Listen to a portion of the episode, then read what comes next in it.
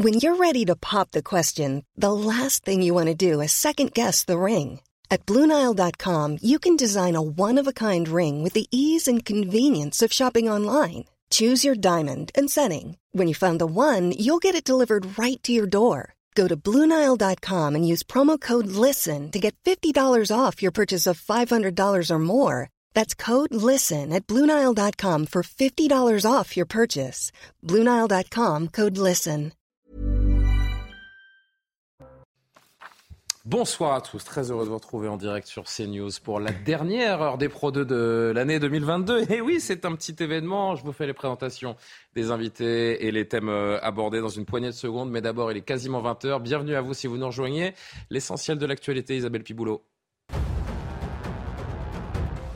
Une nuit de Nouvel An sous haute sécurité. Près de 90 000 policiers et gendarmes seront mobilisés en France, dont 5 400 à Paris.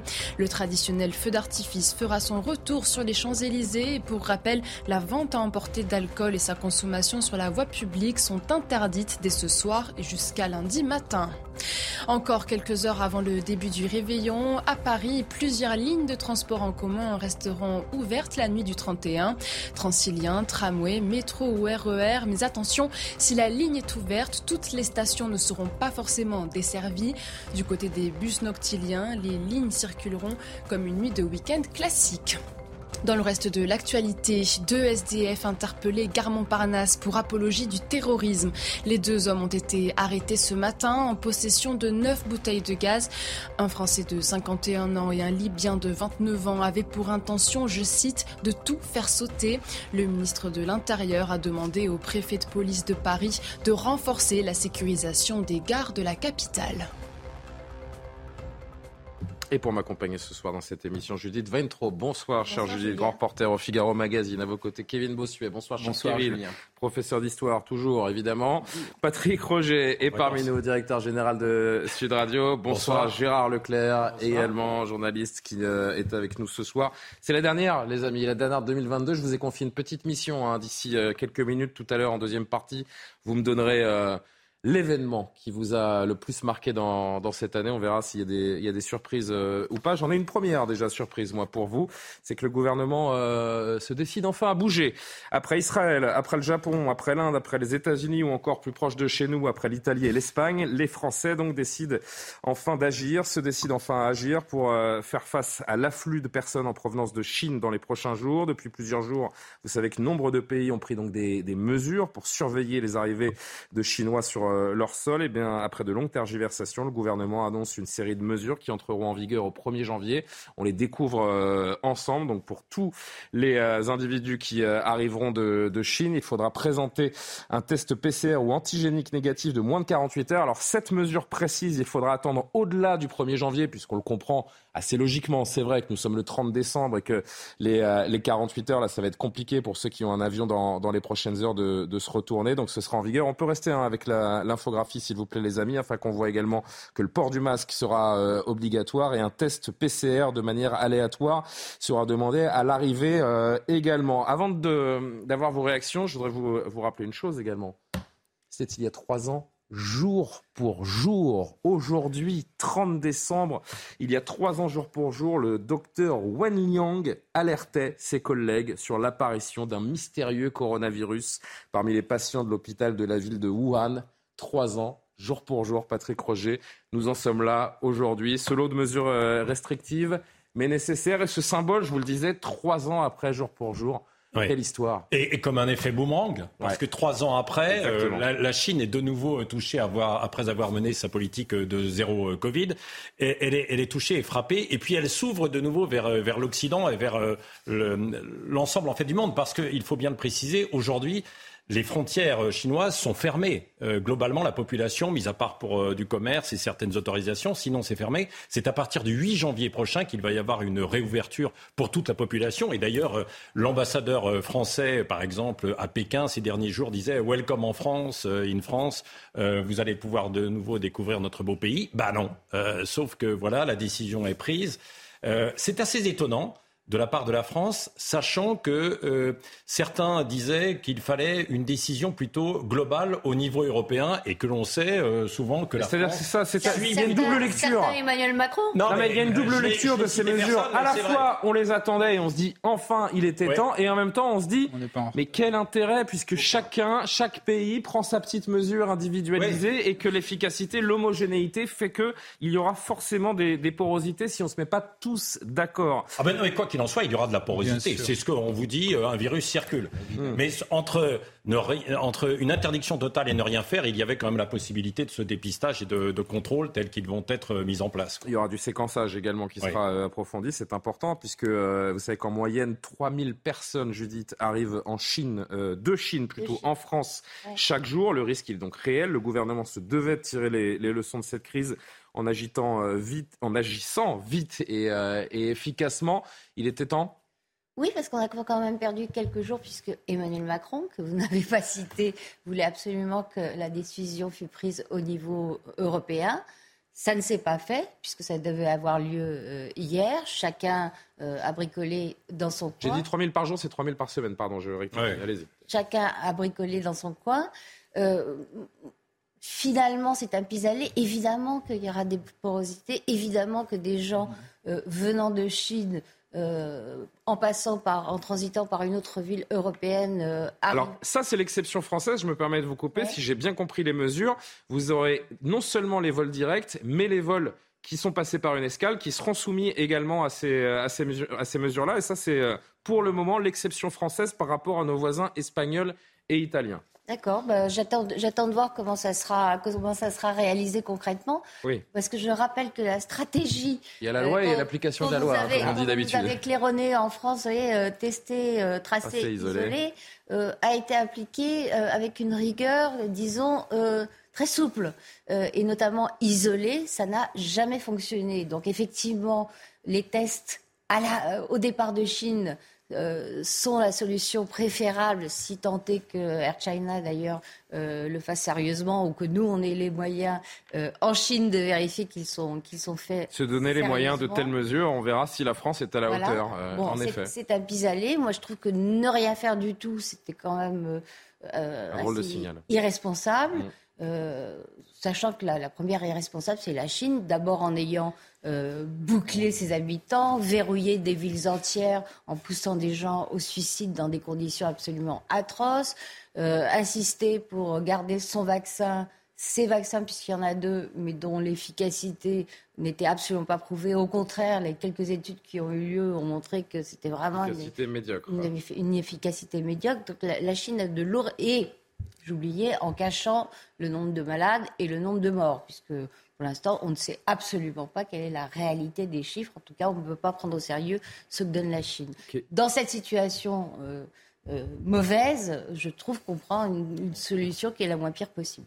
Kevin, c'est vrai qu'il faut rappeler que la Chine quasiment du jour au lendemain a, tout ouvert. Vous avez un demi-million de contaminations par jour euh, en, Chine. Plus il y a de contaminations, plus il y a de risques de variants. Ça, en trois ans, on a commencé à le comprendre.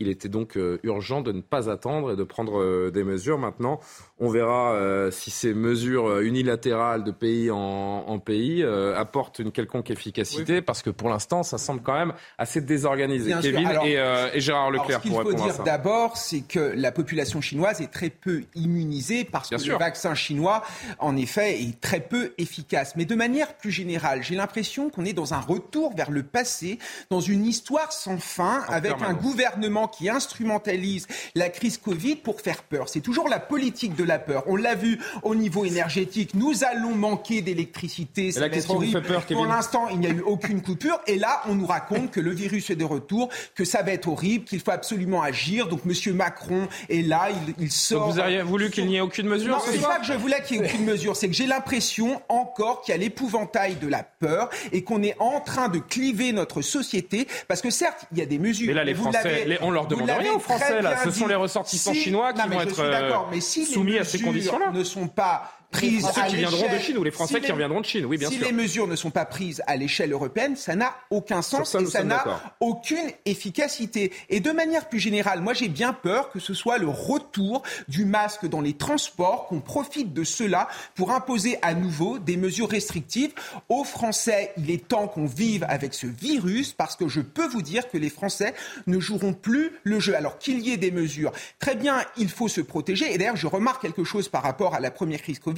Lors de la première crise Covid, ce sont les médecins qui étaient alarmistes et le gouvernement était un peu hâtif. Là, c'est exactement le contraire. On a beaucoup de médecins qui nous disent il faut être prudent, hmm. on ne connaît pas bien ce variant. Et là, vous avez le gouvernement qui surenchérit, qui surréagit. Donc peut-être aura-t-il raison. Franchement, je vous trouve un peu dur sur ce coup-là parce que s'il n'y avait pas eu de communication ce soir, on dirait mais qu'est-ce qu'on attend? Israël qui s'est mis euh, dans la danse aujourd'hui, les Espagnols euh, également, les Italiens depuis quelques jours. S'il n'y avait pas eu de mesure, vous auriez eu le discours inverse, euh, Kevin. Franchement, franchement, vous savez que je vous aime, mais là, vous êtes un peu malhonnête, je, trouve. Je vous assure que non. D'accord. Gérard. vient d'entendre exactement les deux discours totalement opposés. Ben, bienvenue dans l'ère du Covid depuis trois ans. Hein. Qu'est-ce que vous dites Il arrive quelque part, on arrive au dernier moment, on a trop tard, etc. Et notre ami dit exactement l'inverse.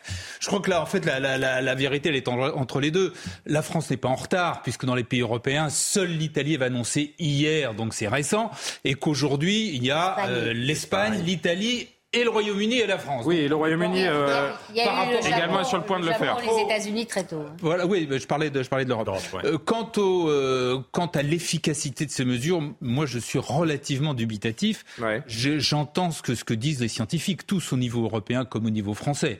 Ils vous disent d'une part que pour l'instant, semble-t-il, il n'y a pas de variant en Chine qui serait dangereux pour les Français. Qu'en France, il y a quand même 90% de oui, mais n'attendons pas qu'il y en ait un. au vu, le, vu la rapidité, la célérité des contaminations en Chine. Mais sur l'efficacité ensuite des euh, justement des contrôles des tests, là aussi je suis euh, assez sceptique dans la mesure où alors on dit, euh, y compris ceux qui auront des escales, qui, feront, qui sont passés par des escales, comment on va vérifier ça? Comment vous allez vérifier ça C'est vrai que l'expérience ah prouve que euh, ces dernières années, quand il y avait des contrôles aux frontières et que chacun, euh, chacun qui racontait son expérience d'avoir pris l'avion, d'être arrivé à Charles de Gaulle et d'être passé comme dans un moulin, si c'est la même chose... Il y a une mesure qui peut être utile, c'est en tout cas ce que disent tous les scientifiques, c'est euh, les contrôles aléatoires, les tests aléatoires, pour simplement parce que on fait un test, on fait un séquençage, et donc vérifier régulièrement en permanence qu'il n'y a pas un nouveau variant qui arrive. Pour le reste, je ne suis pas persuadé que ce soit d'une très grande efficacité, mais euh, psychologiquement, il fallait le faire sans tomber, euh, comme le dit notre ami, sur un, sur un côté où on instrumentalise la peur. C'est là aussi, c'est un argument qui est, qui est intervenu, qui a fait qu'on n'est pas allé C'est pas tant une histoire de peur, c'est euh, également, je pense, cette réaction du, du, gouvernement, elle est à mettre en, en, perspective par rapport à la crise que, que vit l'hôpital, à cette grève des, des, médecins, à cette sonnette d'alarme que tirent, que tirent les, les, les, soignants et les professionnels hospitaliers depuis de nombreuses semaines. Maintenant, on ne peut pas, Patrick, se permettre d'absorber une nouvelle vague épidémique. Ça, c'est une certitude. Et le gouvernement commence à l'entendre, j'ai l'impression. D'autant qu'il faut prendre quand même un tout petit peu euh, la mesure des choses. C'est-à-dire que là, euh, face à la situation en Chine où le, peuple a été verrouillé pendant trois ans, il a été complètement verrouillé. Il y a eu euh, cette rébellion qui a été assez historique, qui, qui va compter hein, pour la suite. Mais c'est pour ça que la Chine a ouvert les vannes. La hein. Chine a lâché, en fait, aujourd'hui. donc ça, c'est particulièrement important. Et qu'il y a, il y a déjà des, des Chinois, des ressortissants ressortissants chinois qui sont partis à Chypre, à Malte, euh, s'installer euh, dans des familles en Europe. Et il va y en avoir d'autres qui, vont, qui veulent fuir, euh, qui veulent profiter de cette ouverture, de cet appel d'air pour fuir et venir s'installer en Europe. Donc, c'est quand même assez important que l'Europe et la France, avec une maison qui bat à tous les vents, en fait, aujourd'hui, euh, et, et, soit capable de mesurer, de contrôler un peu les Chinois, la population chinoise qui peut venir s'installer ici avec euh, la possibilité de variants. Et puis, il faut ajouter euh, à, cela que euh, si on ne prenait pas hein, ces mesures, si donc ça voudrait dire qu'on on, ferait totalement confiance à la Chine. Est-ce que quelqu'un autour de la table ici fait confiance à la Chine. que ce soit en matière sanitaire ou, euh, puisqu'il y a le, fameux effet boomerang par rapport à il y a trois ans, ou même sur le plan économique. Aujourd'hui, on n'a plus confiance effectivement dans la Chine. Et pourtant... Le problème, c'est qu'il n'y a pas une information du pouvoir chinois que vous pouvez prendre pour argent comptant. Et pourtant, c'est le, drame.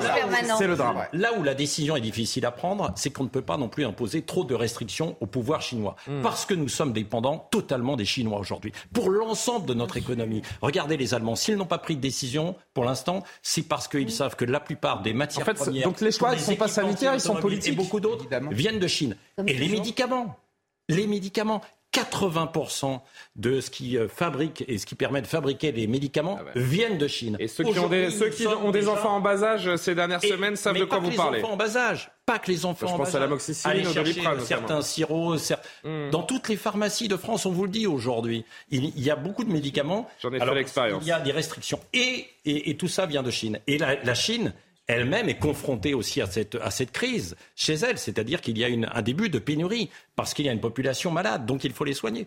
Donc si on était évidemment trop virulent à l'égard aussi euh, de la Chine, on, on pourrait évidemment avoir euh, des conséquences assez désastreux. Dernier mot là-dessus, je voudrais qu'on bascule sur la tension à l'hôpital également, parce qu'il y a un lien évident à faire. a prouvé que ces mesures, finalement, ce n'était que de l'affichage, ce n'était que, de la communication. Non, mais c'est plus politique que sanitaire, parce que c'est vrai. un électorat, et notamment l'électorat traditionnel d'Emmanuel Macron, qui est l'électorat le plus âgé. La véritable question, c'est qu'on ne réforme pas l'hôpital dans notre pays. Je voyais M. Ah, Braun, je voyais Monsieur... Non, non, c'était tout la même chose. Je voyais M. Braun dans un, en visite dans un hôpital, au lieu de nous parler des mesures qu'il allait prendre pour sauver notre système de santé, n'a eu de cesse de monter les médecins libéraux contre les hospitaliers. Je trouve ça irresponsable. La vérité, c'est que notre hôpital souffre de coupes budgétaires, que M. Braun n'a pas le pouvoir et que le pouvoir est à Bercy. Et tant qu'on n'investira pas davantage d'argent dans notre hôpital public, on n'arrivera pas, à régler les crises épidémiques. Je, vais vous laisser répondre, Gérard. Je voudrais juste que vous voyez ce reportage parce que comme on s'intéresse à l'hôpital, je voudrais que vous voyez cet euh, exemple qui est particulièrement éloquent à Strasbourg. La triple épidémie donc de grippe, Covid, bronchiolite sature toute la chaîne de soins des, urgences. Le CHU Strasbourg enregistre 220 passages par jour environ sur ces deux sites d'accueil. C'est un chiffre qui est en augmentation de 6% par rapport à l'année précédente. Les médecins sont débordés, mais évidemment, ils assurent les, soins. Regardez euh, ce reportage de Sandra Chiombo. Au CHU de Strasbourg, dans le Bas-Rhin, les urgences débordent dans les couloirs. On ressent à la fois les crises épidémiques, les vacances et le mouvement social de la médecine libérale. Allongé sur son brancard, cet homme prend son mal en patience depuis plusieurs heures. C'est long. C'est long et enfin le temps il est il passe pas le temps passe pas. Après, j'ai aussi une petite fille qui m'attend à la maison. Cette tension pèse également sur le quotidien des soignants. En poste depuis 31 ans, le professeur Bilbo s'inquiète. ce qui nous impacte directement euh, avec la, la résultante, c'est des patients sur des brancards 24-48 heures qui n'existait pas il y a deux ans, et en particulier pour les personnes âgées. Et ça, euh, c'est effectivement un peu quelque part choquant. Néanmoins, euh, encore une fois, euh, la mission, l'a remplie. La congestion des urgences s'observe également dans la salle de régulation des appels du SAMU, jusqu'à 1800 décrochés par jour. C'est compliqué, mais on essaye de trouver effectivement des ressources humaines. On a fait revenir des assistants de régulation médicale euh, qui étaient en formation, par exemple. On essaye de s'organiser au, jour le jour face à, l'afflux. Le syndicat SAMU Urgence de France a comptabilisé au moins 23 décès inattendus en décembre au niveau national, conséquence des difficultés de prise en charge. Gérard Leclerc, on a vraiment le sentiment qu'on est à ce, point de bascule. Un coup de plus à l'hôpital, ce serait le, le, coup de grâce, j'ai l'impression. Oui, il y a une vraie crise à l'hôpital. On est au bord de la rupture dans un certain nombre d'hôpitaux. Ça dit, il ne faut pas dire qu'il y a eu des coupes euh, franches, des coupes budgétaires à l'hôpital. C'est l'inverse. On n'a jamais, mis, jamais mis autant d'argent à l'hôpital. Mais on l'a jamais aussi mal géré. On été mis dans le, avec le Ségur de la santé. Mais il n'a jamais été aussi mal géré, Gérard. Il y a aussi eu des fermes, il y a effectivement eu des fermetures de lits, mais simplement des fermetures de lits, parce qu'il n'y avait plus le personnel. Le problème des lits, quand on dit qu'on ferme un lit, c'est pas le meuble qu'on ferme, c'est qu'il n'y a plus le personnel pour le faire. Oui, mais ça reste un désastre. Bah, C'est-à-dire qu'en trois ans, en trois ans, on a aujourd'hui, nous avons moins de lits en réa. Oui, mais parce que qu'il y a trois ans. Et parce que il y a eu un problème. On le sait, chacun le sait. Il n'y a pas eu suffisamment de médecins qui ont été formés, mais ça, c'était la politique du murs clausus qui a été mise en œuvre pendant un certain temps. Bon, qui partait au départ. C'est ni la faute des Français, ni la faute du Covid. Il faut aussi se remettre dans, dans l'esprit de l'époque. Il y avait quand même un problème de déficit permanent de, la, des dépenses de santé. Mais le raisonnement était idiot. Dire on va diminuer le, peut-être on va diminuer le nombre de médecins comme ça, il était peut-être idiot, mais il s'est imposé, il s'est imposé à toute une série de gouvernements depuis, depuis les années, quasiment les années 70. C'est-à-dire que c'est à partir de ce moment-là, fin des années 70, qu'on a commencé effectivement pour essayer de. Tant que les services publics seront gérés uniquement par Bercy, non, non, la situation n'évoluera pas. Il y avait aussi, il y avait aussi, il y avait aussi. Ensuite, je reviens un dérapage permanent des dépenses de santé. Je me fais l'avocat du diable parce qu'à l'arrivée, c'est évident que ça, ça, ça, ça pas, c'était pas les bonnes solutions. Mais l'idée, c'était celle-là, c'était essayer de freiner l'offre de santé pour essayer de freiner la dépense et donc la, la, demande, donc la dépense.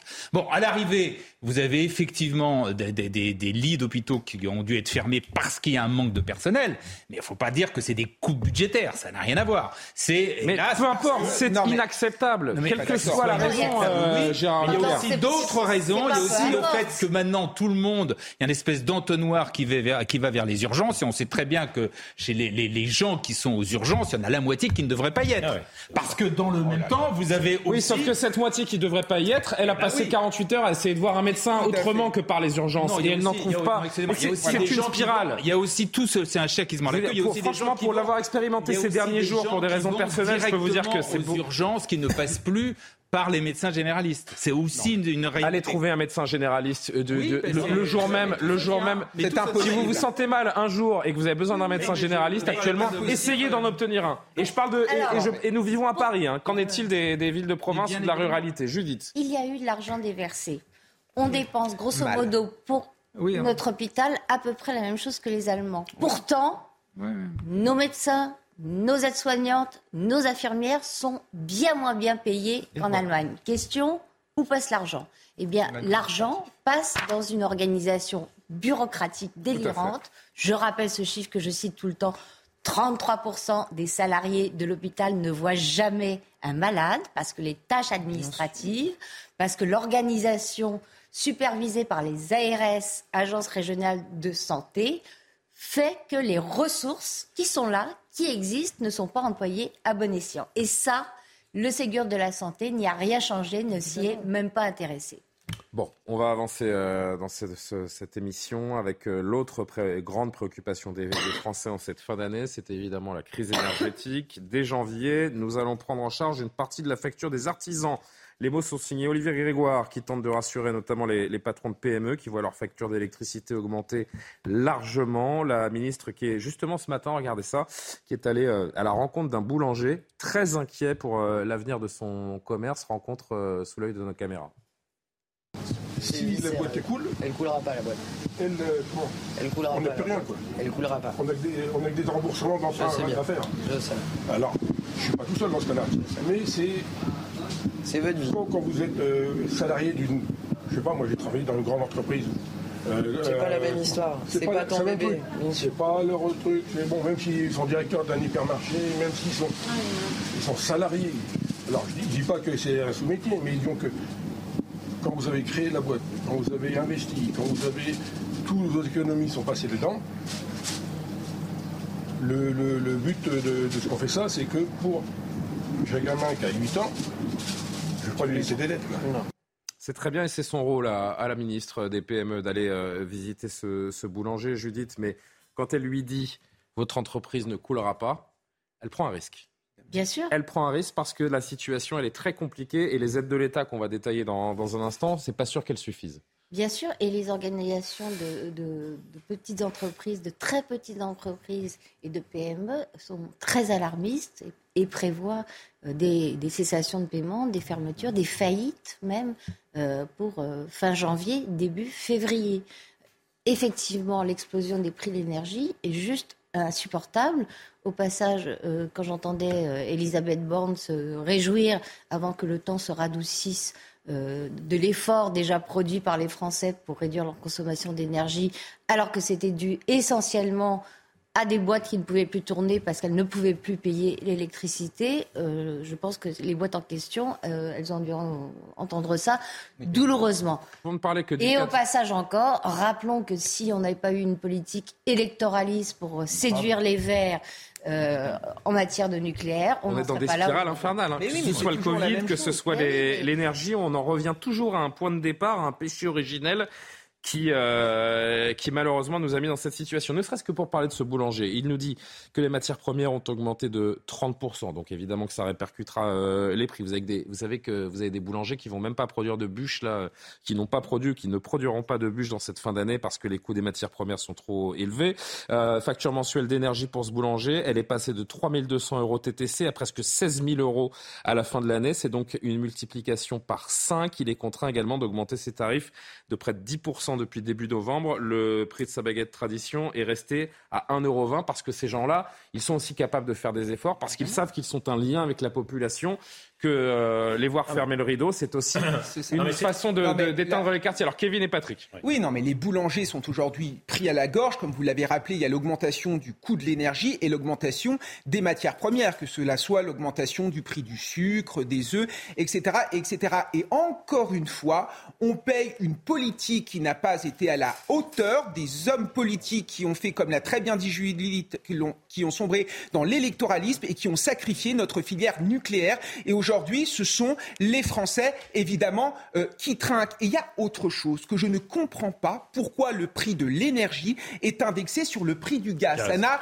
aucun sens. À un moment Ça, j'ai jamais compris. Si on, me l'a expliqué dix fois, j'ai jamais compris. volonté politique pour sortir de cette crise énergétique. Peut-être qu'il faut prendre cette décision comme les Espagnols et comme les Portugais et sortir du marché européen de l'électricité. Aujourd'hui, ça n'a pas de sens. Et encore une fois, euh, la ministre fait de la communication, fait de belles images et je peux vous dire qu'elle ne sera absolument pas attentive au niveau de l'avenir de, de cette boulangère. Et je trouve ça incroyable, toujours la communication, la communication et il n'y a jamais aucune mesure de fond. Patrick euh, non, mais c'est capital évidemment de sauver euh, ces petits artisans qui sont euh, dans, un lien dans la proximité très très forte hein, dans, dans, beaucoup de villages. Aujourd'hui, les Français s'en rendent compte, puisqu'ils retournent chez eux, sur leur lieu d'origine, bien souvent, pour passer euh, ces fêtes, et se rendent compte qu'il reste. Il n'y a plus de médecins, puisqu'on en parlait en fait tout à l'heure. Il n'y a plus de médecins. Il n'y a quasiment plus de pharmacie. Aujourd'hui, euh, il ne reste plus que aller euh, le café tabac. Non, mais c'est vrai. Il n'y a, plus de pharmacie. On ne peut pas dire qu'il n'y a plus de pharmacie. Mais Gérard, Gérard je, je, je, connais pas votre situation personnelle, mais j'imagine que, j'imagine que vous habitez dans Paris. Vous habitez dans Paris, évidemment, vous avez des pharmacies. Allez faire un tour. Gérard, si vous permettez, des racines provinciales au moins aussi important que les autres. ne dites pas qu'il n'y a pas de pharmacie, simplement. Je relève simplement ça. Ne dites pas qu'il n'y a pas de pharmacie. Gérard, mais si, vous me laissez terminer, Gérard oui. pas eh oui, bon, je vous dis qu'il y, a, il y a de moins en moins de pharmacies, qu'elles ferment de plus en plus. Et mais si, mais si, c'est vrai. Et qu'elles n'arrivent plus aujourd'hui euh, à trouver du personnel. Donc elles ah, ferment. c'est un autre sujet. Mais, non, ça fait partie du même, sujet, comme les médecins euh, tout à l'heure. C'est la spirale. sujet. C'est-à-dire qu'on n'a pas su structurer notre pays. Et là où il y a urgence, pour en revenir quand même au débat sur, euh, sur les boulangers, les de, proximité, c'est que le gouvernement doit tout faire quand même pour les sauver. Ils doivent vraiment mettre la, main à la poche parce qu'on ne comprendrait pas qu'on l'a fait. il, y a un système d'amortissement hein, qui est prévu. En, non mais en, fermant, en isolant en fait tout le monde, et, là ne pas les sauver parce que c'est capital. Et derrière ça, évidemment, vous l'avez dit, il y a en plus de ça toutes les entreprises, les TPE et des, des, entreprises moyennes qui vont avoir beaucoup de difficultés. Alors certaines ont un peu plus de trésorerie, mais elles sont effectivement, elles risquent d'être asphyxiées mais elles ont parfois de meilleurs euh, contrats qui leur permettent de s'en euh, sortir, alors que des petits boulangers en mode intermédiaire, ont plus de, devoir licencier partiellement. Mais bien sûr, bien sûr, ou de hein. fermer ou de fermer partiellement. Ponctuellement, c'est ce qui s'est passé. On va en dire un mot juste après la pause. On va, il est l'heure, euh, cher Gérard, mais on a encore une belle partie qui, nous attend avec vos, vos événements de l'année également. Je me demande ce que Gérard Leclerc a choisi. Intéressant de le savoir. À tout de suite te le dire. Mais Allemagne. 24% Bon, donc il y en a beaucoup plus en France qu'en Allemagne. Bah oui. Mais, mais ça, désolé, pas. on dit, on dit. C'est-à-dire que ça fait, ça fait 3 minutes qu'on est en pause et ça continue de, de crêper le chignon autour des, des pharmacies. On essaie de trouver des données. Il y a, il y a, il y a bon d'une. J'adore. Non, non, mais allez-y, Gérard. Bon. Euh, sur l'inflation, bien évidemment qu'il y, a une crise, qui a une difficulté. Je remarque simplement, je le rappelle quand même, que la France n'est pas un pays particulièrement frappé par l'inflation. C'est même l'inverse. On est le pays. On a des boucliers. L'inflation est subventionnée en France. Qu'on a entendu tout à l'heure. On en est à 65 milliards d'aides uniquement sur euh, justement pour compenser, pour essayer de freiner l'inflation. ce qui commence d'ailleurs à devenir problématique au niveau budgétaire. on, a, repris l'antenne de façon un petit peu anarchique. De la dette. Je m'en excuse auprès des téléspectateurs qui nous rejoindraient seulement maintenant. Ah, je ne dis pas qu'il n'y a pas des pharmacies qui sont en difficulté, je dis que globalement, la France, il y a des professions qui sont en grande difficulté actuellement, notamment les boulangers c'est vrai, parce que là, il y a une véritable explosion. C'est le retour. C'est moins le cas des pharmacies. Mais comme je ne sais que dire C'est le retour de l'heure des Pro 2, la deuxième partie, avec Gérard Leclerc, avec euh, Patrick Roger, Judith Weintraub, Kevin Bossuet. Vous l'avez compris, on est en train de poursuivre le débat autour de l'inflation et ces PME qui connaissent de très grandes difficultés. On va entendre la ministre qui a fait des annonces quand même tout à l'heure et ce qu'en pense justement un, un artisan? Mais tout cela après le rappel de l'actualité d'Isabelle Piboulot. Face à l'explosion des cas de Covid-19 en Chine, certains pays européens imposent des restrictions. Un test négatif de moins de 48 heures sera demandé aux voyageurs embarquant en Chine à destination de la France. Le port du masque sera obligatoire à bord des vols. Par ailleurs, à partir de dimanche, des tests PCR seront réalisés de manière aléatoire à l'arrivée dans l'Hexagone. Renforcer la coopération militaire russo-chinoise, tel est le souhait de Vladimir Poutine. Le président russe a échangé en visioconférence avec le dirigeant chinois Xi Jinping qui a loué la résistance de Moscou et Pékin face aux pressions occidentales se rendra en Russie au printemps 2023 pour une visite d'État. Explosion en Turquie. Au moins sept morts, dont trois enfants, sont à déplorer. Quatre personnes ont été blessées. L'explosion, due au gaz, est survenue dans un restaurant de kebab situé à l'ouest du pays. Un individu soupçonné d'être à l'origine de l'accident a été arrêté. Nous discutons encore quelques instants donc de l'inflation et les, petits commerces, les PME, TPE vont-elles réussir à survivre à, l'inflation? Olivier Grégoire leur fait des promesses aujourd'hui. Écoutez-la, la ministre chargée des PME justement, et, écoutez ce que répond cet artisan boulanger qui était euh, tout à l'heure dans Punchline. Il va bénéficier de l'amortisseur électricité. Cet amortisseur, il va baisser sa facture directement, directement la facture d'énergie de 15 à 20% Une fois cette première baisse mise en place fin janvier, il va pouvoir bénéficier d'une deuxième aide sur ses factures de janvier et février et tout au long de l'année 2023. Sur impôt.gouv.fr, il va pouvoir avoir une seconde aide pour le soulager de ses factures. Le discours d'Olivia Grégoire est très bien, c'est vrai qu'il y a une aide, mais l'aide qu'elle nous explique, pour vous donner un ordre d'idée, sur une facture qui est aujourd'hui multipliée par 4, et sera multipliée par 3. Donc qui accepterait d'avoir ça à payer? Parce que financièrement, on ne passe pas et on ne passera pas de toute façon. C'est juste pas possible puisque parallèlement, on doit faire face aux augmentations du coût des matières premières qu'on a déjà du mal à répercuter euh, sur nos prix de vente. Et euh, en queue de peloton, c'est le consommateur qui va devoir payer, mais le consommateur, il a déjà le porte-monnaie qui est bien abîmé. Euh, le, gouvernement, le gouvernement nous explique qu'ils veulent absolument privilégier le pouvoir d'achat des Français, mais moi, je ne vois pas mes clients avec plus d'argent dans le porte-monnaie, je suis désolé. Hein. Non seulement ça ne suffira pas, comme nous le dit cet artisan, mais la politique du chèque, c'est pas un avenir pour le pays. On va pas solutionner les problèmes à coup de chèque ad vitam aeternam. Qui euh, veut réagir une dernière fois Sauf que dans le cas précis, si, il faut aider les boulangers. Là, pour le coup, je suis pas d'accord. Là, il faut. Qu'est-ce qu'ils voulaient faire les, Par exemple, les patrons de PME sont ceux qui payent le plus de taxes, notamment sur, le, sur les salariés. Pourquoi est-ce qu'on ne fait pas un effort Pourquoi pas sur les taxes, par exemple, au lieu de faire cette politique du chèque permanente? Vous, Quel signal on envoie Vous pouvez toujours euh, ensuite voir entre arbitrer entre des réductions de. de, de, Ils ne voient jamais la couleur de leurs efforts euh, à travers les taxes qu'ils payent. Mais non, mais c'est-à-dire qu'on fait rien alors. Bien évidemment, il faut des mesures. L'erreur qu'a sans doute, de mon point de vue, qu'a fait le gouvernement, au moins sur l'essence, c'était des mesures générales. Je pense qu'on ne peut pas, on n'a pas les moyens de payer des mesures générales. Il faut des mesures ciblées. Mais sur les boulangers, bien évidemment qu'il faut des mesures ciblées pour les boulangers. Donc il faut effectivement... le problème, les restaurateurs, après-demain ce sera d'autres.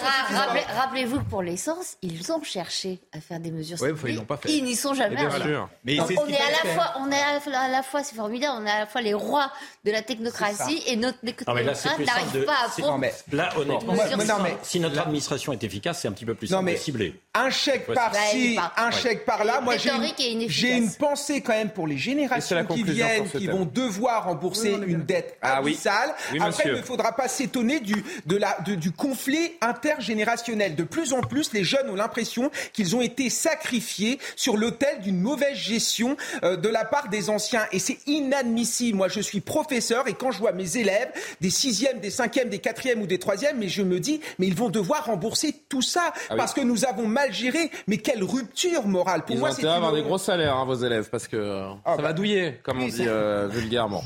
Euh, tiens, un dernier sujet avant de, de, voir les événements que vous avez choisis, qui vous ont le plus marqué sur l'année 2022 qui, qui s'écoule. Les Parisiens de plus en plus nombreux à quitter la capitale. L'INSEE vient de dévoiler les derniers chiffres de son recensement 2022 et Paris continue de perdre ses résidents. Quels sont les chiffres? Comment l'expliquer? Regardez ce reportage, on en discute quelques instants. En moyenne, 12 400 Parisiens ont quitté la capitale chaque année entre 2014 et 2020. À titre d'exemple, le 20e arrondissement a vu sa population se réduire de 4 000 habitants depuis 2014. Quant au 15e arrondissement, plus de 6 000 habitants ont plié bagage. Mais alors, quelle est la raison de ces départs? Tout d'abord, il y a l'immobilier. Du fait des prix élevés dans la capitale, quitter Paris permet de disposer d'un logement plus spacieux. Vient ensuite l'offre réduite de logements de grande taille pour les familles. Et enfin, la recherche d'un autre cadre de vie. Si la capitale perd des habitants, la région d'Île-de-France, elle, en gagne. Parmi les départements de la région francilienne, la Seine-Saint-Denis affiche la plus forte progression avec 14 000 habitants de plus chaque année. En moyenne, la population de Paris a baissé de 0,6%. L'INSEE dévoile ainsi que si cette baisse continue, la ville lumière pourrait passer sous le seuil des 2 millions d'habitants entre 2050 et 2059. Je vais vous dire, avant de traiter ce sujet, tout à l'heure, je me suis posé la question est-ce que je le fais? Parce que c'est un truc qui concerne bon, euh, les Parisiens. On va pas parler à tout le monde, mais j'y réfléchis un petit peu. Je me suis dit mais en fait, si bien sûr qu'on parle à tout le monde, parce que Paris, c'est la capitale de la France, elle se doit d'avoir un rayonnement. L'image du pays passe à travers la, ville de Paris, et j'ai l'impression que ça ne concerne donc pas que les Parisiens. Cette ville, les gens la quittent pour des problèmes de, de, de, sous, de, de coûts de l'immobilier, mais il y a une, une réalité aussi, c'est que les Parisiens ne reconnaissent plus leur ville, Patrick. Non, mais alors, ils ne reconnaissent plus leur ville, ouais, pour euh, c'est une raison qu'on va peut-être euh, euh, tout à l'heure détailler. Mais c'est vrai que sur les prix de l'immobilier, quand vous allez dans certains quartiers, que vous voyez des prix du mètre carré qui sont de l'ordre, dans le cœur de Paris, de 20, 25 000 euros, vous vous dites, mais c'est totalement affolant. Et, et, vous avez des, étudiants qui sont dans un 10 mètres carrés, qui payent 800 euros par mois, c'est juste inacceptable aussi. Oui, bien sûr, mais ensuite, il y a la possibilité éventuelle pour ces, pour ces personnes de se loger et d'essayer de fonder une famille ou en tout cas de, de, vivre dans un logement un petit peu plus grand. Et là, ben, c'est pour ça que ces Parisiens quittent la capitale parce qu'évidemment, Bon, d'une part, il y a eu la crise du Covid. Ils ont été enfermés dans des appartements comme dans d'autres grandes villes pendant euh, trois mois. Ils se sont dit qu'on a besoin d'air. On va voir si on peut avoir un petit jardin un petit peu mm. plus, un petit peu plus loin ou un appartement un petit peu plus grand. Il faut voir l'état de Paris. Euh, d'où cette ah, fuite. Et puis, et puis une saturation peut-être. Comme il y a une saturation globalement avec un, effet anxiogène dans notre société, euh, saturation aussi des villes, quoi, de, certaines villes, même si évidemment elles ont des apports. Alors, et Gérard qui dit non, mais et, d'aller et d'aller voir si l'herbe n'est pas plus verte ailleurs. Gérard Leclerc, qui seront peut-être Vous me dites si je me trompe. Paris, vous me dites si je me trompe, et vous prenez la parole évidemment. Paris est de plus en plus accidentogène, avec euh, le, grand n'importe quoi autour des vélos et des, trottinettes, qui sont autorisés d'ailleurs à prendre des sens interdits, à griller des feux quand ils le veulent. Elle est de plus en plus sale, elle est de plus en plus insécure, de plus en plus chère, évidemment. C'est de pire en pire à tous les niveaux. Pouvez-vous contester cela? Oui. Je le conteste. Parce que vous habitez dans le monde d'Amélie Poulain. Dans la même ville. Arrêtez de chaque fois qu'on dit qu'on n'est pas d'accord avec vous de dire vous habitez, vous n'en savez rien. Mais non, je n'en sais rien. Je pose la question. Donc non, c'est pas. Je simplement vous dites une chose et son contraire. À savoir. S'il y avait plus du tout d'attractivité à Paris, qu'est-ce qui se passerait? Le prix du mètre carré baisserait. C'est une évidence. C'est déjà là, vous avez une contradiction complète. Le problème de Paris, c'est le problème effectivement que c'est de plus en plus cher et c'est de plus en plus cher parce que vous donc de plus en plus réservé à une élite. Juste, bah oui, c'est le souci. Cela dit, je, ferai quand même remarquer, je ferai remarquer quand même qu'à Paris, il y a quand même 30% de logements sociaux, ce qui n'est pas le cas dans toutes les villes. Deuxièmement, Paris, hélas, aujourd'hui, faut-il qu'ils soient occupés par les personnes qui, devraient les occuper. Le problème de Paris, c'est que c'est une ville qui est petite, qui est enserrée par le périphérique. Mhm. Et le mètre carré, certes, augmente sans arrêt, Mais il reste moins cher à Paris, par exemple, qu'à Londres. Londres est toujours plus cher qu'à Paris.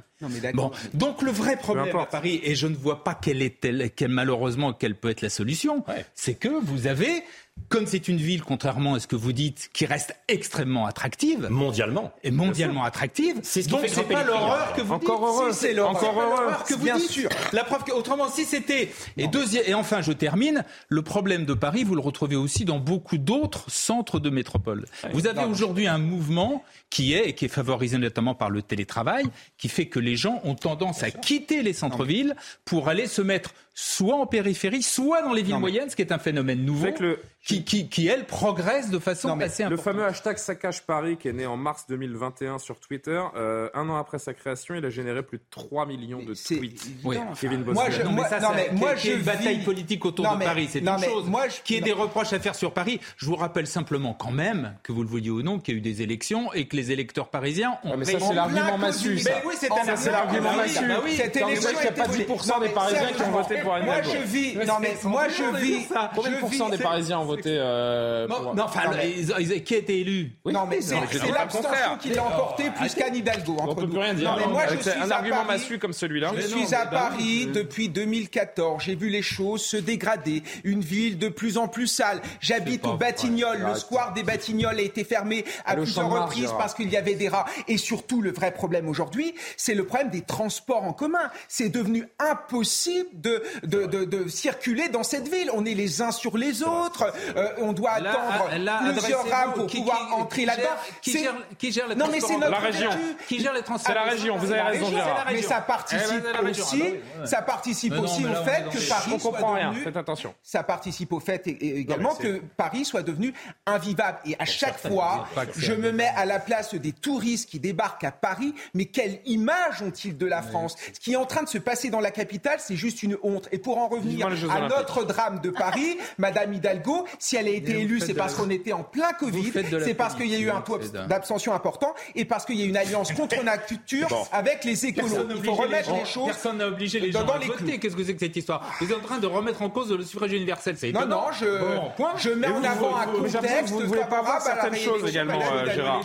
Simplement, je suis. Vous connaissez très bien Paris, je pense. Et sur la saleté à Paris, excusez-moi, c'est un débat qui traîne depuis des années. Vous avez eu sous Chirac, c'était exactement la même chose. Vous avez eu ah, un film, un film d'un, la, film d'un, d'un, d'un, des plus grands réalisateurs américains. L'insécurité, c'est pas une... Un film s'appelait Shortcut, vous pouvez aller le voir, dans lequel c'était une, critique terrible la vie de la santé à Paris. Nous, ce qu'on vit, c'est la dans réalité. les années 80. Euh, l'insécurité, c'est une réalité également. Les atteintes volontaires à l'intégrité physique, 16% de hausse sur un an. Les atteintes au bien, 27% de hausse sur un an.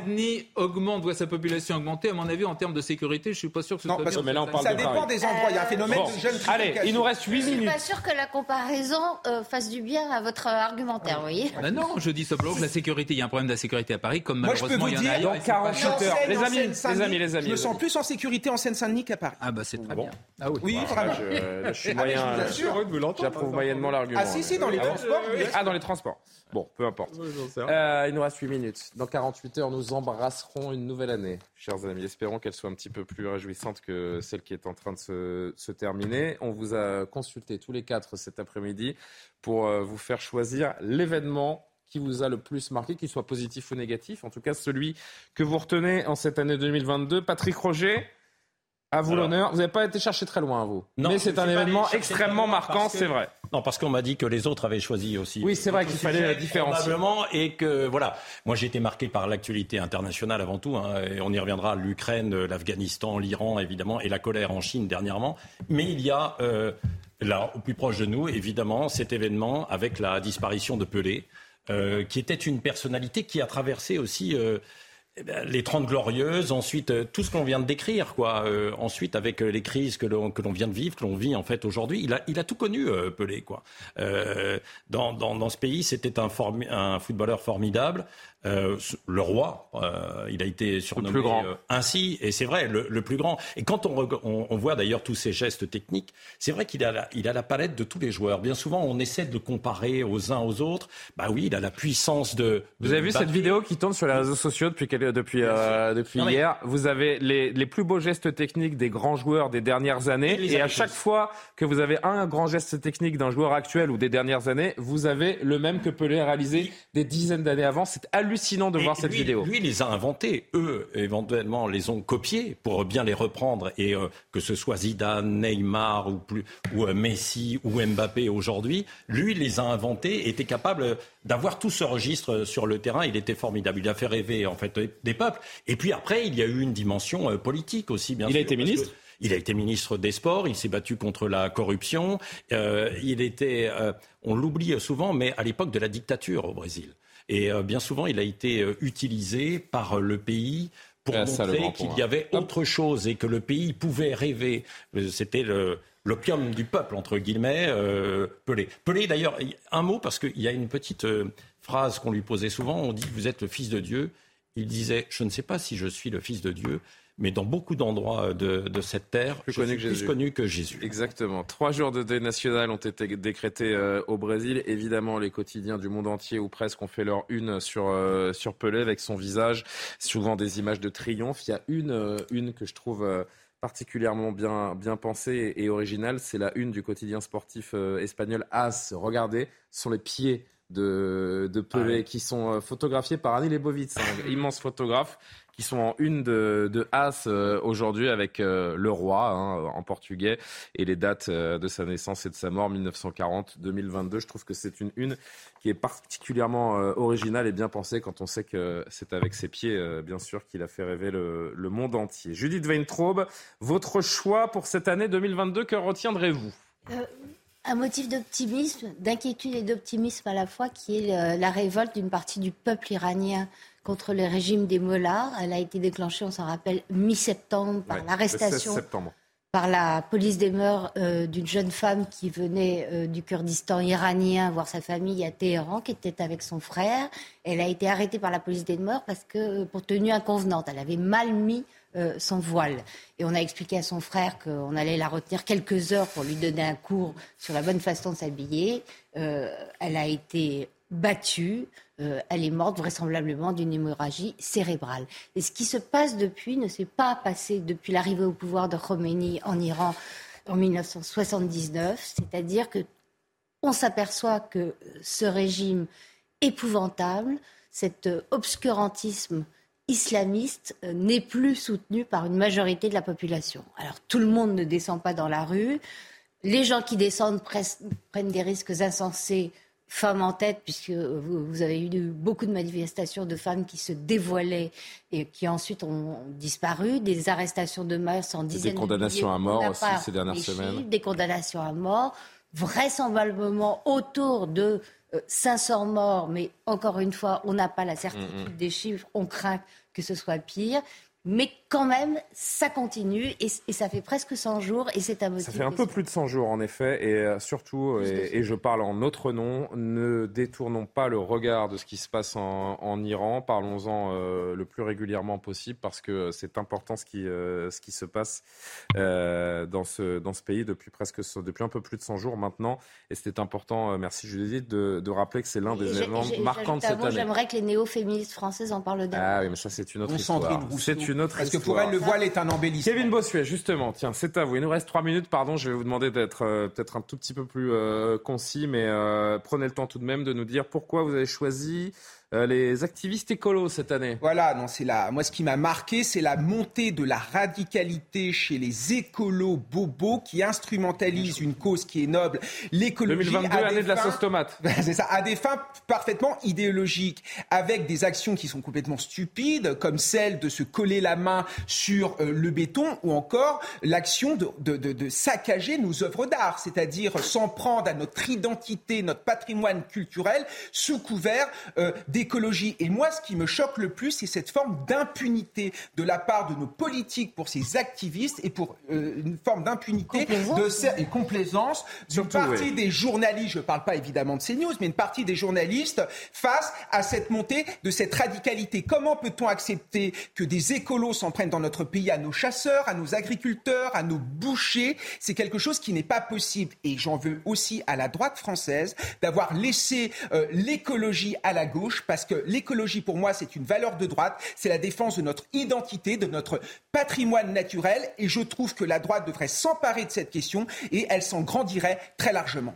L'écologie, pointé du doigt. En tout cas, l'écologie euh, occidentale. La France, c'est de l'écologisme, avec des pulsions euh, parfois totalitaires. Écoutez, Gérard Leclerc. Alors, eh ben, ça va être pas très loin, puisque moi, c'est l'anus horribilis de la gauche. Ah oui, j'ai eu peur. Qui s'est joué, l'année horrible, qui s'est joué en, comme les pièces classiques en trois temps. D'une part, l'élection présidentielle, qui a été quand même, euh, la gauche était dans ses eaux les plus basses, historiques, 30% euh, environ, et avec surtout l'effondrement du PS et avec le score euh, en particulier la campagne calamiteuse euh, d'Anne Hidalgo. Euh, ensuite, il y a eu deuxième acte une sorte de coup de bluff assez étonnant de Jean-Luc Mélenchon qui a réussi à, imposer ce, thème de Élisez-moi Premier ministre, qui était ah déjà quelque chose d'assez étonnant. Mais ça a presque marché, en tout cas ça a marché vis-à-vis du reste de la gauche, puisqu'il leur a imposé un accord léonin dans lequel les socialistes se sont clairement renié, par exemple, sur la retraite à 60 ans et sur un certain nombre de sur la laïcité. Sur la laïcité, je vais très vite, parce que pas trop de temps. Bon, mais à l'arrivée, là aussi, ça n'a pas été un succès, mais en tout cas, ça, disons qu'il a sauvé les apparences, puisqu'il a pu euh, dire que la, la, la, la, NUPES était la première force à l'Assemblée. Et puis, le troisième acte, c'est le naufrage, justement, de cette euh, NUPES, avec euh, d'un côté Mélenchon marginalisé, deuxièmement l'affaire ce qui ah, est quand même une sacrée contradiction par rapport à tout le discours que tenait la France insoumise. Et puis, pour terminer, le coup de force au sein de LFI, où il y a un certain nombre, la plupart des personnalités connues de LFI ont été marginalisées au profit donc des, euh, des mélanchonistes purs et durs euh, derrière, dernière euh, Manuel Bompard. J'y arrive. Voilà. Donc, à l'arrivée, une année quand même qui est compliquée, assez plus compliquée. 2023, année de Anus horribilis, comme disait la reine d'Angleterre. Oui, mais est-ce que 2023 sera meilleur pour la gauche? Ça, on verra. je me suis permis une petite coquetterie. J'ai choisi moi aussi une image euh, pour, euh, qui, selon moi, a marqué euh, cette année. C'est vrai que vous, d'habitude, quand on se met à table, c'est pour se rassembler. Eh bien, je trouve que celle de Vladimir Poutine met quand même assez les gens à distance. Regardez, souvenez-vous. 6 mètres euh, d'écart d'une extrémité à l'autre. C'est l'image de l'année ah pour moi. Le meuble surdimensionné en être laqué euh, assorti de feuilles d'or qui a été la star de l'entrevue entre Emmanuel Macron et Vladimir Poutine début février avant l'invasion de, de l'Ukraine. La scène à elle seule, je trouve. Alors on est en retard, je vais pas forcément, euh, on va pas en discuter, mais je trouve que cette scène, à elle seule, symbolise le fossé entre la Russie et les Occidentaux depuis plus de dix mois maintenant. Cette image, elle était folle. Elle a été détournée sur les réseaux sociaux. Est-ce qu'on a le temps de voir quelques détournements? Vous me dites en, régie, allez rapidement, parce qu'elle a, elle a tellement fait parler cette, euh, cette table et elle a fait jaser sur les réseaux. Allez-y, hein, Loubna, on, on, envoie les, les messages. Et oui, il y en a un qui avait mis Dark Vador face à, face à Emmanuel Macron. Enchaînons-les euh, rapidement, si vous voulez bien, euh, en régie. On avait également des internautes qui ont choisi de mettre... Ah oui, Bernie Sanders qui avait euh, euh, lui aussi qui, euh, qui amusait tous les, tous les internautes entre les, entre les deux hommes. Oui, alors celle-là, elle est encore plus, elle est encore plus longue pour ceux qui se sont amusés sur les réseaux. Et puis on en a une dernière, je crois. Je vais la, je vais la voir avec vous. Oui, ça aurait été, ça aurait été mieux que ça se passe de cette façon entre. Vous connaissez ce jeu? Vous y avez déjà joué C'est Bierpong, je crois. Hein, c'est ça. Voilà, c'est sûr. Euh, il faut en plaisanter, mais derrière la plaisanterie, il y a quand même un truc épouvantable qui est ah, quand même ce qu'a fait, euh, ce qu'a fait Poutine, l'agression de Poutine, et une guerre terrible contre ce malheureux peuple ukrainien et des conséquences pour l'ensemble du. du euh, Espérons que 2023 soit peut-être l'année de la fin de, de cette invasion et, et le début des, des négociations pour qu'on en finisse avec ce conflit assez insupportable, en effet. Merci à tous. Je vais évidemment citer nos amis en en, régie, Gérald Ventura à la réalisation, Rémi à la vision, Raphaël Lissako au son, Loubna Daoudi et Kylian Salé m'ont aidé à, préparer cette émission. Je les remercie. Toutes les émissions, évidemment, vous en avez l'habitude, sont à voir ou revoir sur l'excellent site de CNews, cnews.fr. Très belle fin d'année à tous, puisqu'on se reverra euh, en janvier. Vive 2022 et surtout, euh, que 2023 soit euh, plus beau. Espérons-le. À très vite. Hey, it's Danny Pellegrino from Everything Iconic. Ready to upgrade your style game without blowing your budget? Check out Quince. They've got all the good stuff, shirts and polos, activewear and fine leather goods, all at 50 to 80% less than other high-end brands. And the best part? They're all about safe, ethical and responsible manufacturing. Get that luxury vibe without the luxury price tag. Hit up quince.com slash upgrade for free shipping and 365 day returns on your next order. That's quince.com slash upgrade. Hi, I'm Daniel, founder of Pretty Litter. Did you know cats tend to hide symptoms of sickness and pain? I learned this the hard way after losing my cat, Gingy. So I created Pretty Litter, a health monitoring litter that helps detect early signs of illness by changing colors, saving you money and potentially your cat's life. Pretty Litter is veterinarian developed, and it's the easiest way to keep tabs on your fur baby's health right at home. Go to prettylitter.com and use code ACAST for 20% off your first order and a free cat toy. Terms and conditions apply. See site for details.